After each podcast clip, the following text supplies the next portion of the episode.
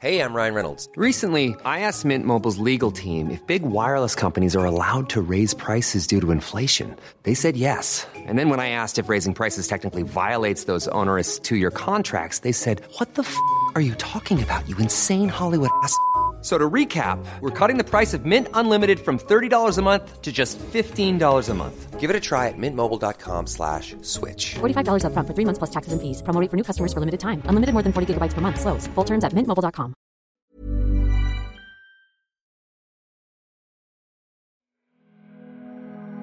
Houston, before we uh, close out our EVA, we understand that there are young people in Houston today. In December 1972, Gene Cernan delivered what would become the last message ever to be sent by a person from the surface of the moon. Had the opportunity to watch the launch of Apollo 17. Standing next to the American flag, Cernan picked up a rock from the lunar surface. When we return this rock, or some of the others like it to Houston, we'd like to share a piece of this rock with so many of the countries throughout the world.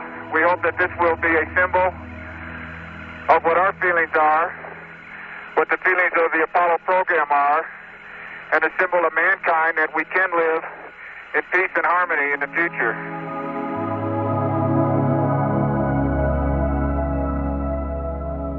That mission, Apollo 17, was funded by the American government, and it brought more than 100 kilos of moon rocks back to Earth.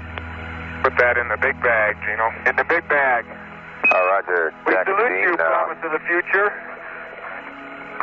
We thank you for your sentiments and your interest. Gathering rocks from the moon was an important part of the Apollo program's scientific aims. At the time, the world was captivated by the efforts to reach, walk on, and study Earth's closest neighbour. After Apollo 17, though, getting to the moon faded into history. Pitch over. Roger, you have good thrust.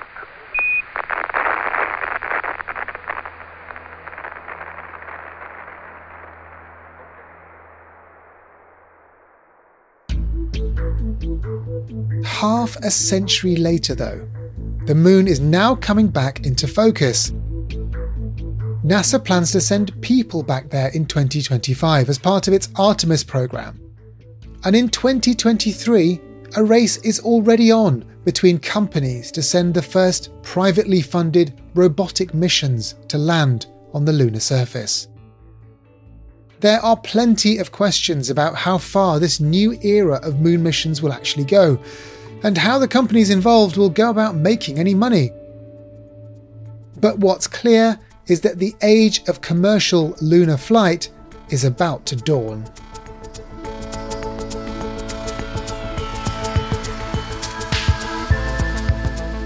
Hello, and welcome to Babbage from The Economist, our weekly podcast on science and technology. I'm Alok Jha, The Economist science correspondent. Today, we'll be exploring why a flurry of private companies are racing to get to the moon and what they'll do when they get there. Is this all just about space tourism?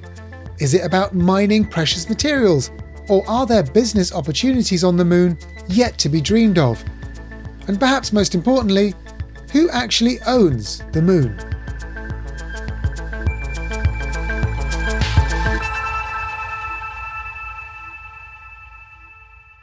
Guiding me through today's show is Tom Standage.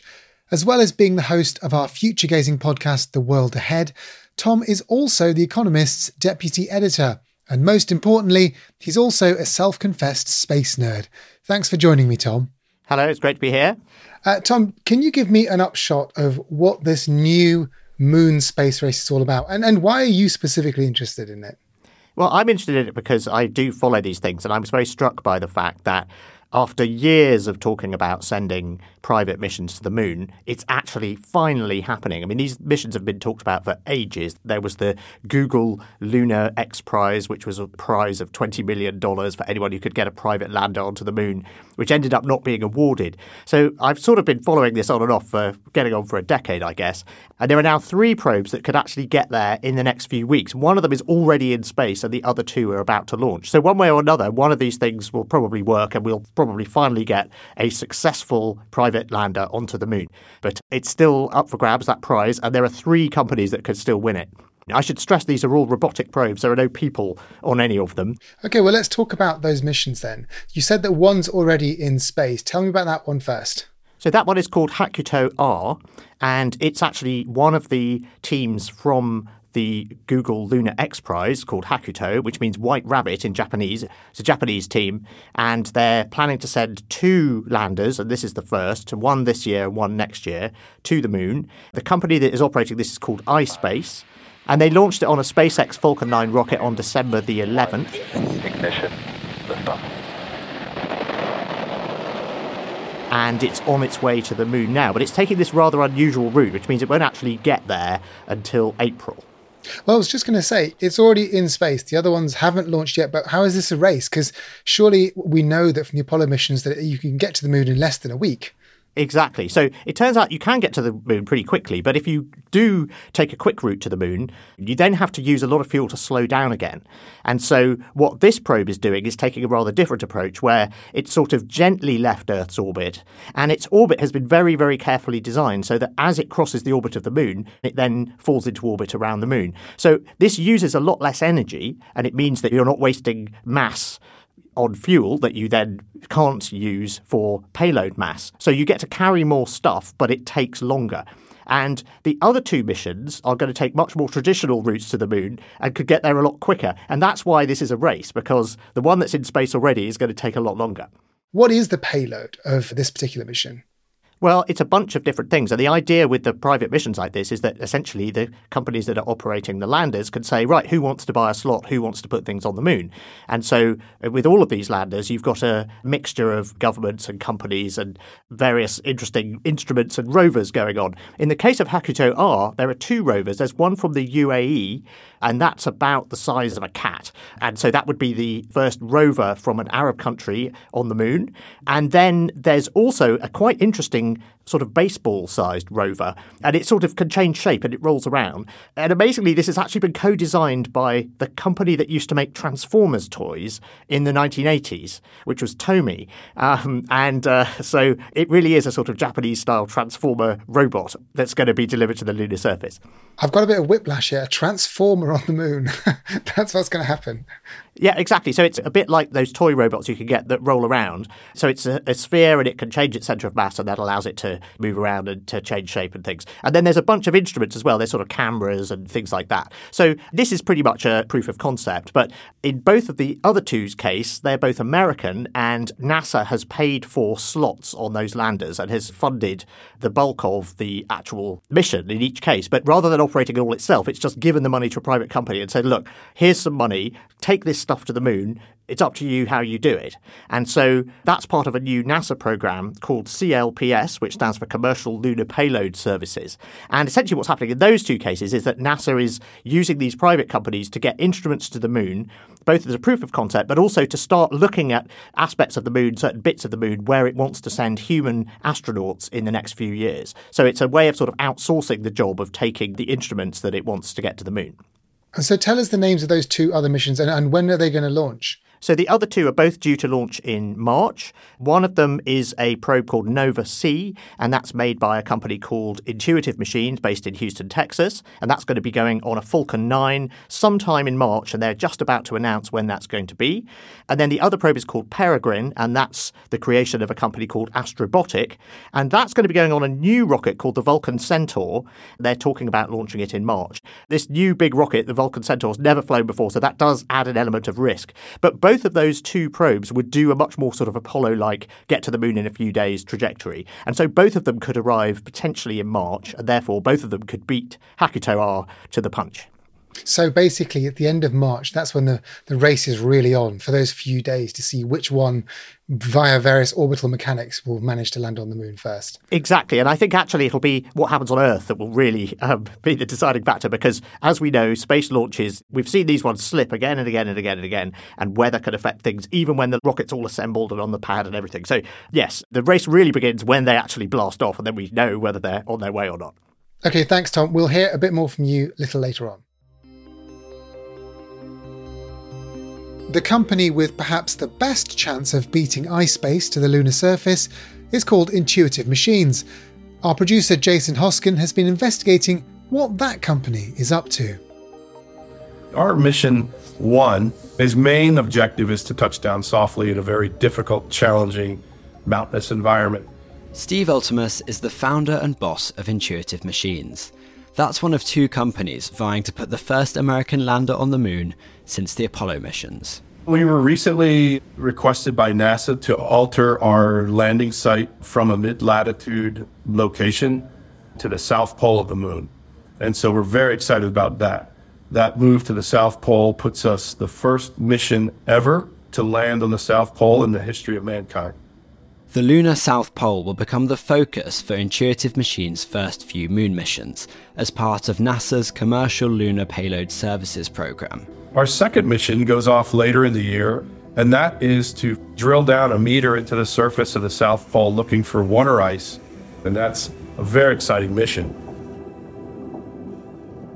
Part of that mission also is we're flying our extreme mobility hopper. It's essentially a rocket propelled drone that will fly off of the lander and land in a permanently shadowed region of the moon and collect temperature data in the bottom of that crater. We're also testing the 4G LTE Nokia cell phone technology on that hopper and communicating from a great distance away from the lander back to the lander. But beyond their scientific aims, Intuitive Machines wants to equip the moon for future human use. The commercial industry can lead the way, putting in the critical infrastructure. And so, if you look at where we're going to be as intuitive machines and commercial companies, will be like an expeditionary force. First, land softly. From there, you'll establish communications. You'll establish navigation services and provide those communication and navigation services to any other missions that are coming in the vicinity of the moon. You'll drop payloads off in orbit and on the surface could you tell me a little bit more about how you're going to set up that infrastructure?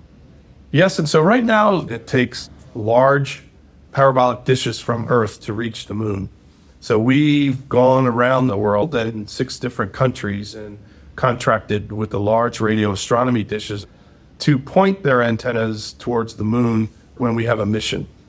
We put our technology at the base of their transceiver and we uplink and downlink commands and data to the lander on its route to the moon and from the lander back to Earth. And then we'll send that on to the payload providers. One of those satellite stations on Earth that will communicate with the mission is called Goonhilly. I'm just driving down these rural Cornish country lanes, and we're pretty much at the most southerly point of Britain and I can just see on the horizon these huge satellite dishes that are communicating with low Earth orbit, with geostationary orbit, and that big one there is Goonhilly 6. That is the satellite that is communicating with deep space, and it's having a really important role to play in these private moon missions.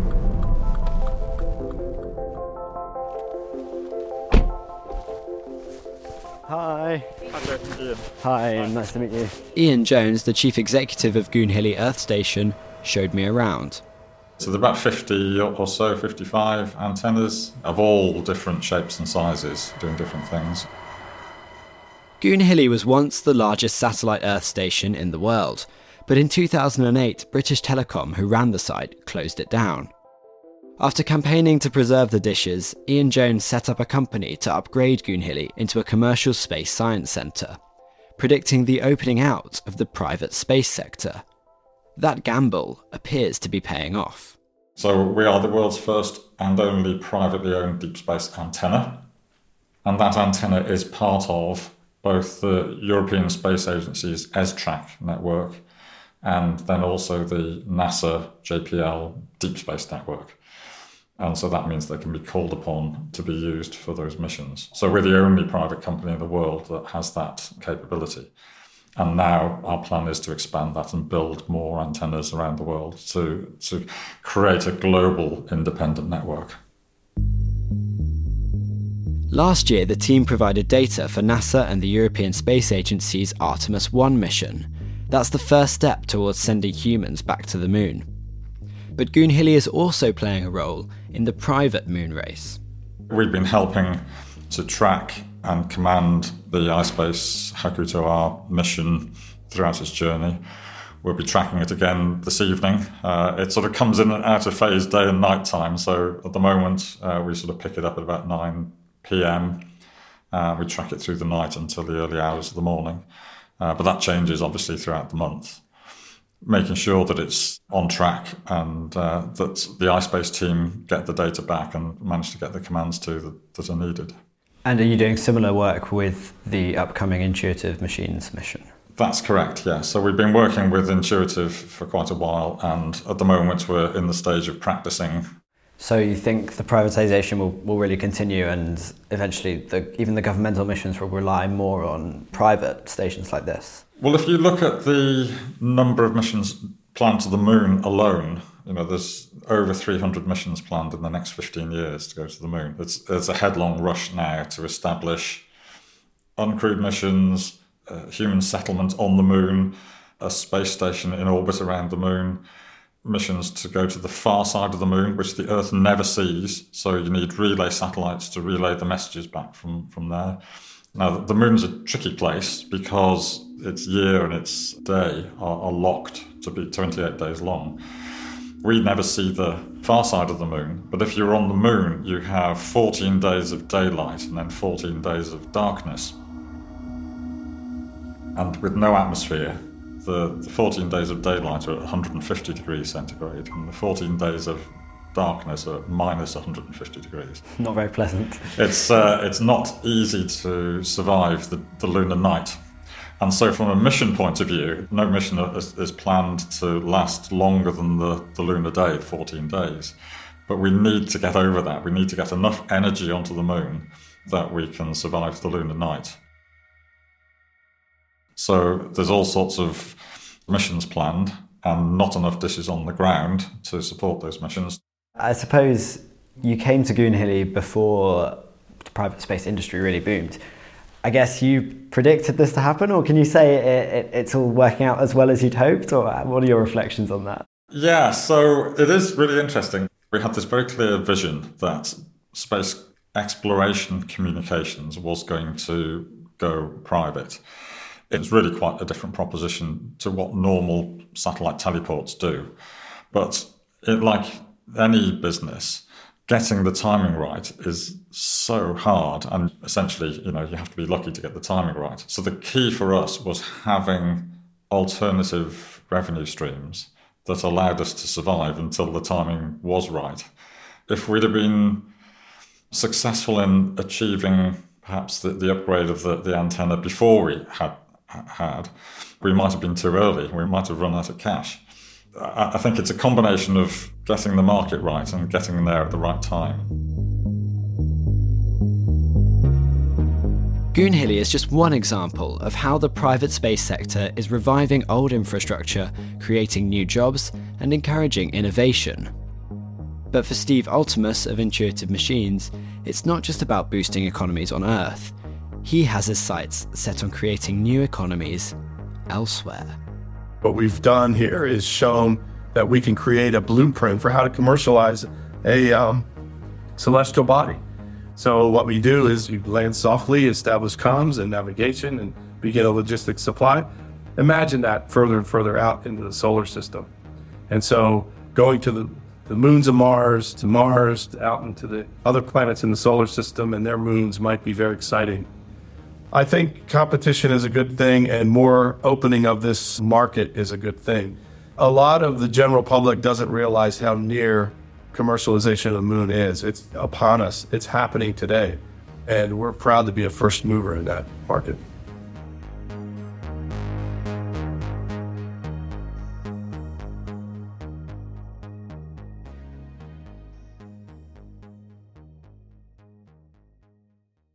I'm back with the economist Tom Standage. Tom, for anyone who's been following this private space industry over the past decade or so, we've all seen it grow enormously um, with private space launches all the way up to Earth orbit. I mean, SpaceX has really cornered the market there. There are other launchers too. I just wonder if you could put the current moon rush into that context and the history of private spaceflight.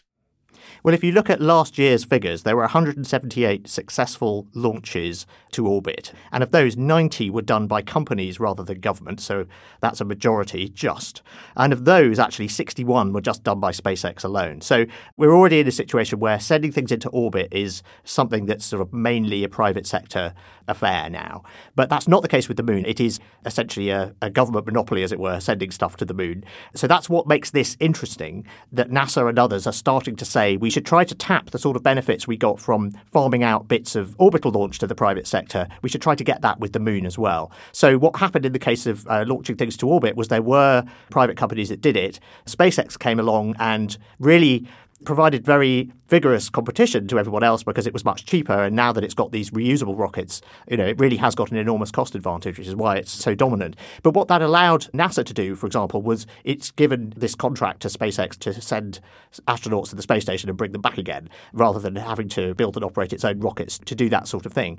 And the most direct comparison actually is in heavy launch. If you look at the Artemis SLS rocket that took off last year, I mean, the cost of operating that rocket, which is the biggest rocket that NASA's ever had, is about $2 billion a launch, we think. And a Falcon Heavy rocket by SpaceX can launch about the same amount into orbit for about 100 million. So it's about 20 times cheaper. And if they manage to get their new Starship to work, then that would reduce the cost of a similar launch down to about 10 million, which is really extraordinary. So uh, the introduction of the private sector and of innovation and competition really has reduced prices. And the question is, can the same thing happen with sending stuff to the moon? And if you look at what these companies are doing, so the case of Astrobotic, for example, they literally have a price list. So if you want to send stuff to lunar orbit, that's $300,000 per kilogram. If you want to send stuff to the moon's surface, that's $1.2 million per kilogram.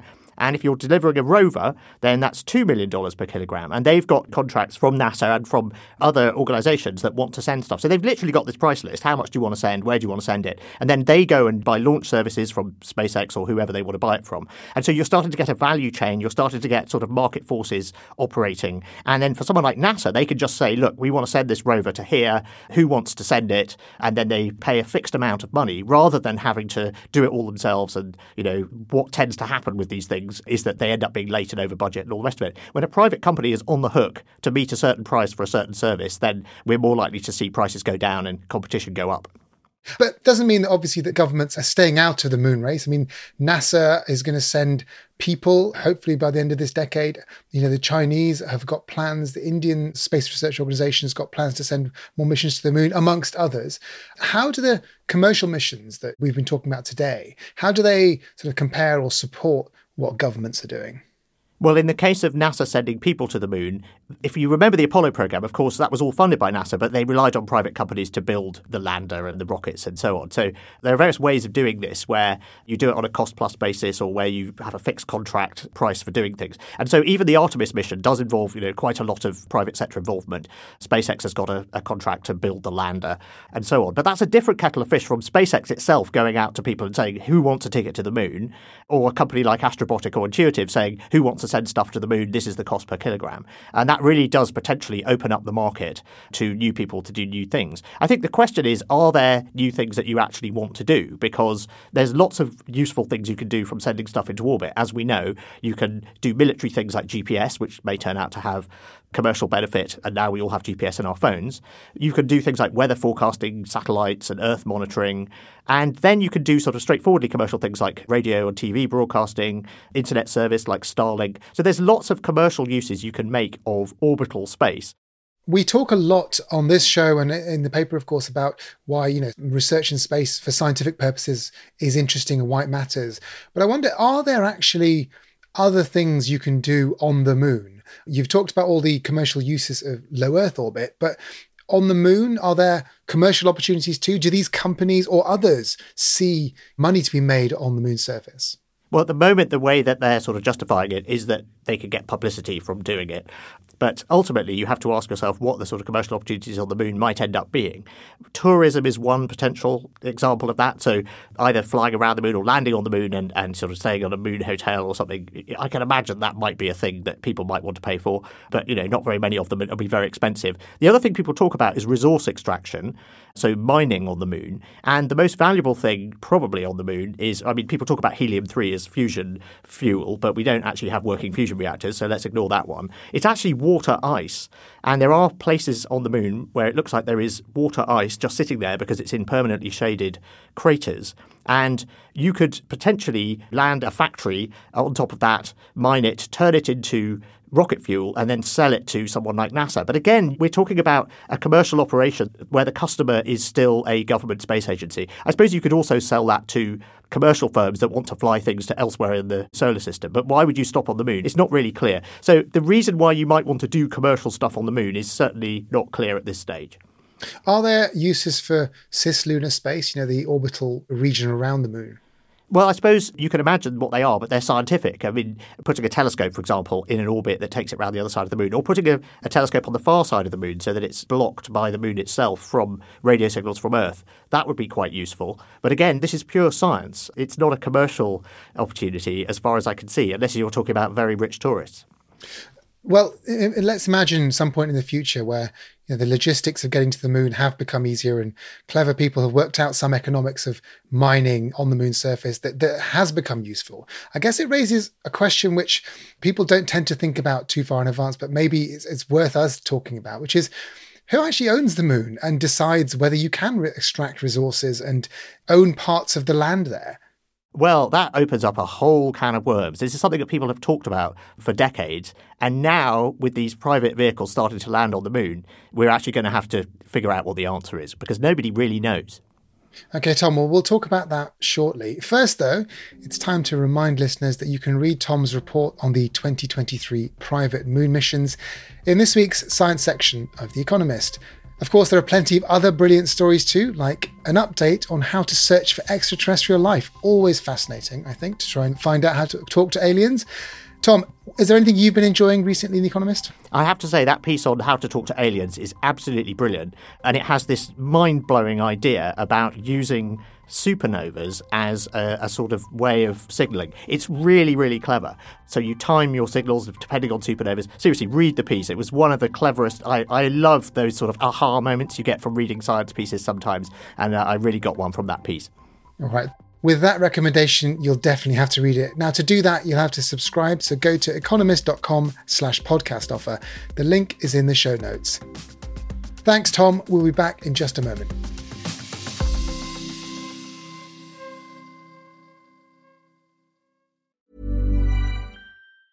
Hi, this is Matt and Sean from Two Black Guys with Good Credit. From a local business to a global corporation. Partnering with Bank of America gives your operation access to exclusive digital tools, award winning insights, and business solutions so powerful you'll make every move matter. Visit bankofamerica.com slash banking for business to learn more. What would you like the power to do? Bank of America, NA, copyright 2024.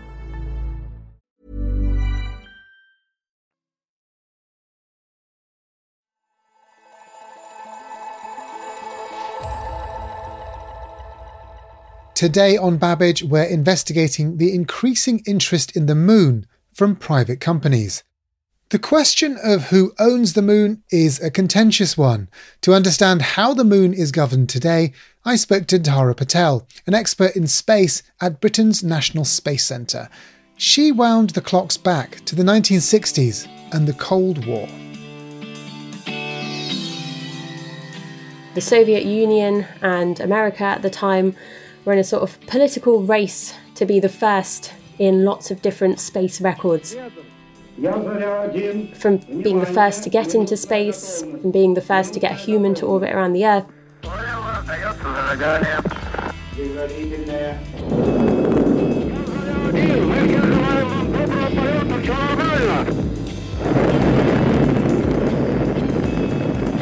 And eventually, that space race led to getting the first person to land on the moon.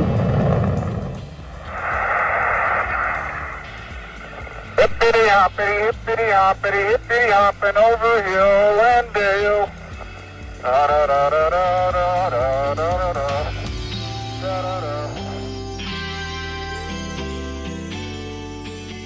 And I guess it was around that time that people started thinking about what are the laws in space going to be? Who defines those rules?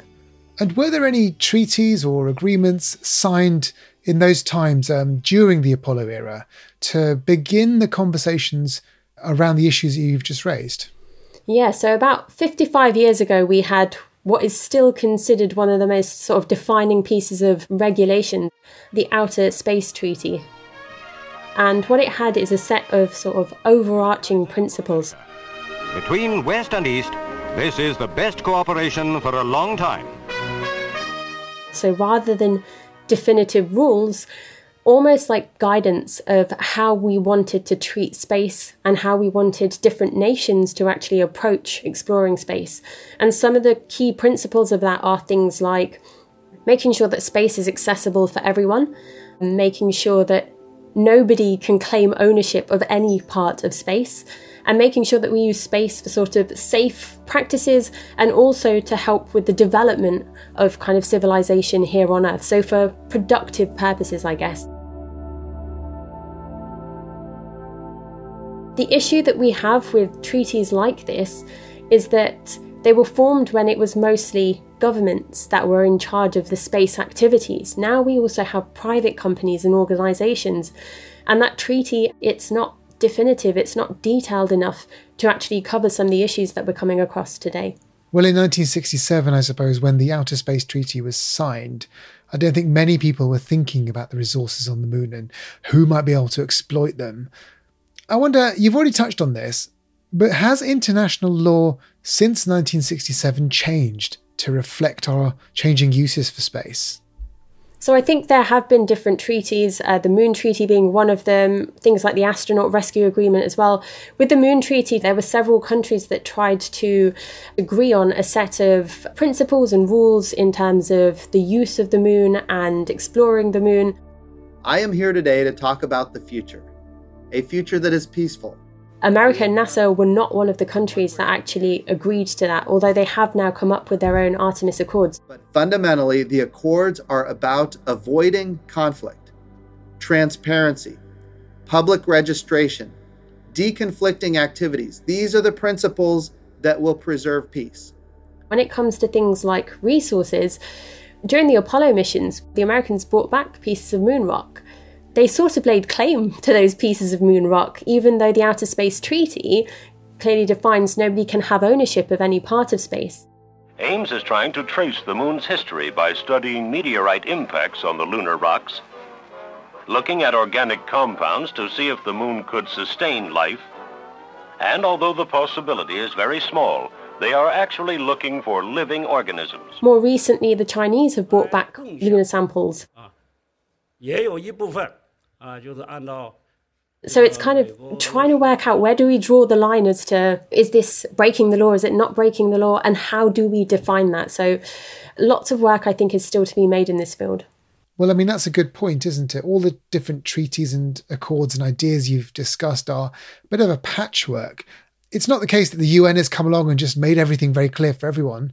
I just wonder how can these sorts of treaties and agreements have any legal force if only some countries are on board with them. And access to space is getting even easier, so more people want to know what's going on.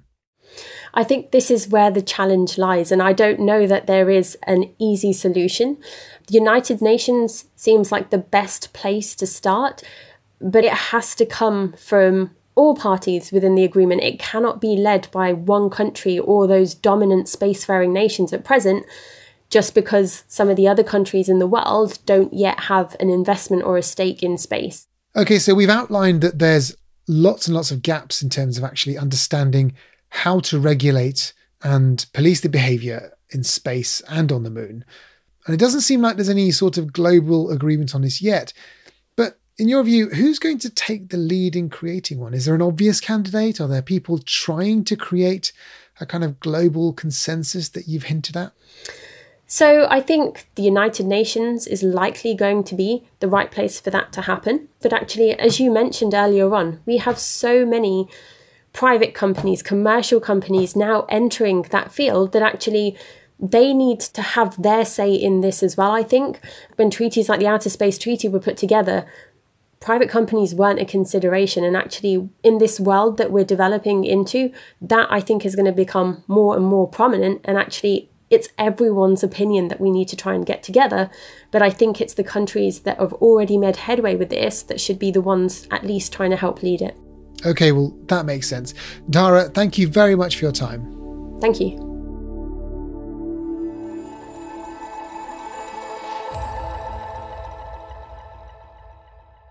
I'm joined again by the economist Tom Standage. Tom, so we've just heard about the attempts to govern space that go all the way back to the 1960s with the Outer Space Treaty. Now that commercial interests are getting increasingly involved in the exploration of the moon, what kinds of issues do you think it could cause not to have an agreement? The Outer Space Treaty of 1967 says straight up that you can't assert any property rights over the moon. So we are at this sort of situation where we don't have agreement on basic things like resource exploitation. I mean, if you obviously go and take a little sample or two of moon dust or whatever, bring it back to Earth, that's not going to change things. But what happens if you want to send a probe that goes and looks at the Apollo 11 site? I mean, is that a historical monument? Should it be protected?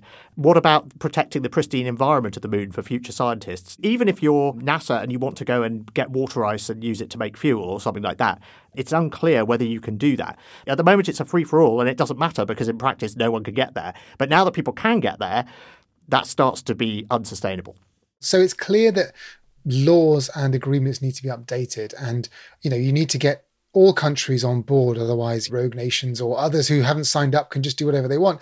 But you know how do you do that? Because the UN was the venue for the outer space treaty.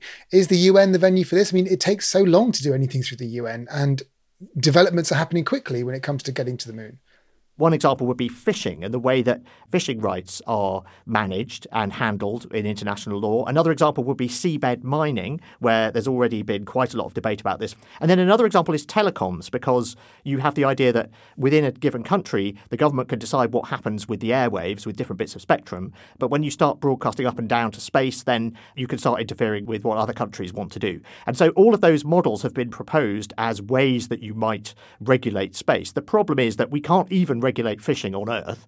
There hasn't really been an enormous amount of progress with the seabed mining, and there are still arguments quite often about the way that the spectrum is dished out and telecoms and satellite operators sue each other and, and that kind of thing. So none of these is terribly inspiring because even these things don't work on Earth all the time, and so expanding them to space could be quite difficult. That does sound quite bleak then. I mean, do you think that international agreement on access to the moon can even be achieved? Or is it something that will just have to be continuously worked on for decades and decades without any sort of real resolution and we just sort of make it up as we go along? Well another analogy that's slightly less depressing is antarctica because antarctica is somewhere where we do see cooperation. We do see lots of scientists of different nationalities getting along. Maybe there are some lessons we can draw from that. I think really when it comes down to it at the moment the stakes are still quite low because we haven't got rival companies or rival countries companies saying oi we want that piece of ice over there, or we're going to mine this resource over here. And I think once it gets really real like that, which looks like it could happen, you know, sooner than we think, then that's going to be the point where it's necessary to sit down and actually work out an agreement. And I think we are almost at that point now. So, what happens next then? I mean, all of these issues may come to a head when constellations of probes and things get on their way to the moon, if it can be proved that you can get there sort of in a cost effective way, if people work out commercial opportunities, and so on. What do you think you're going to be looking for next in this story of the moon now that everyone's back paying attention to it?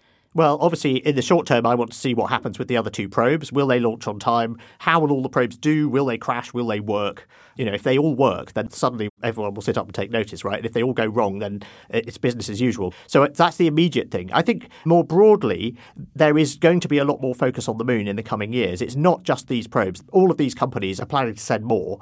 And in many cases, they have contracts from NASA.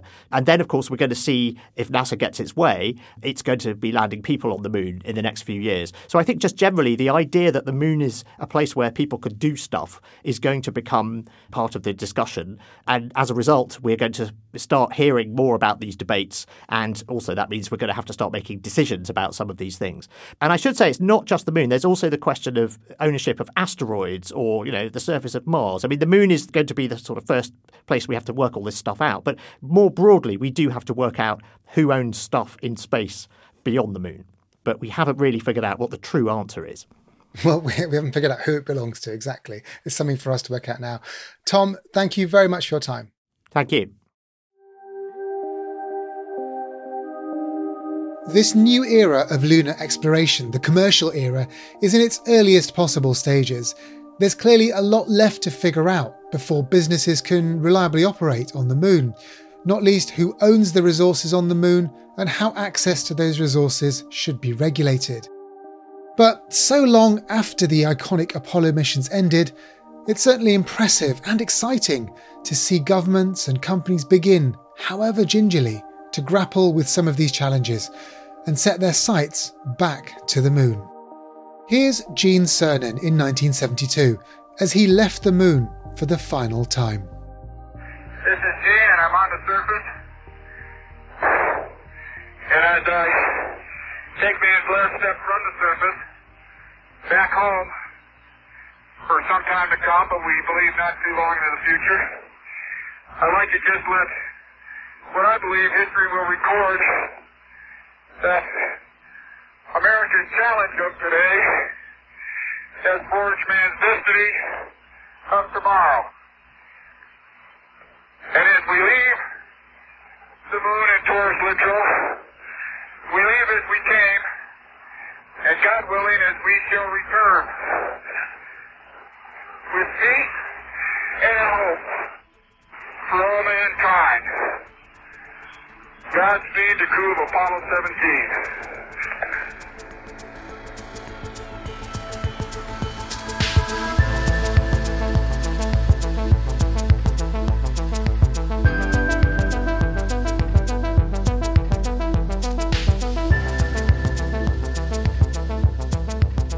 Our thanks to Steve Altemus, Ian Jones, Dhara Patel, and of course, The Economist's Tom Standage.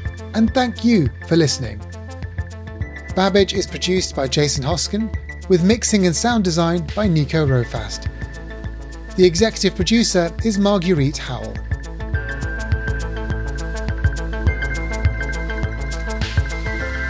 I'm Alok Jha, and in London, this is The Economist.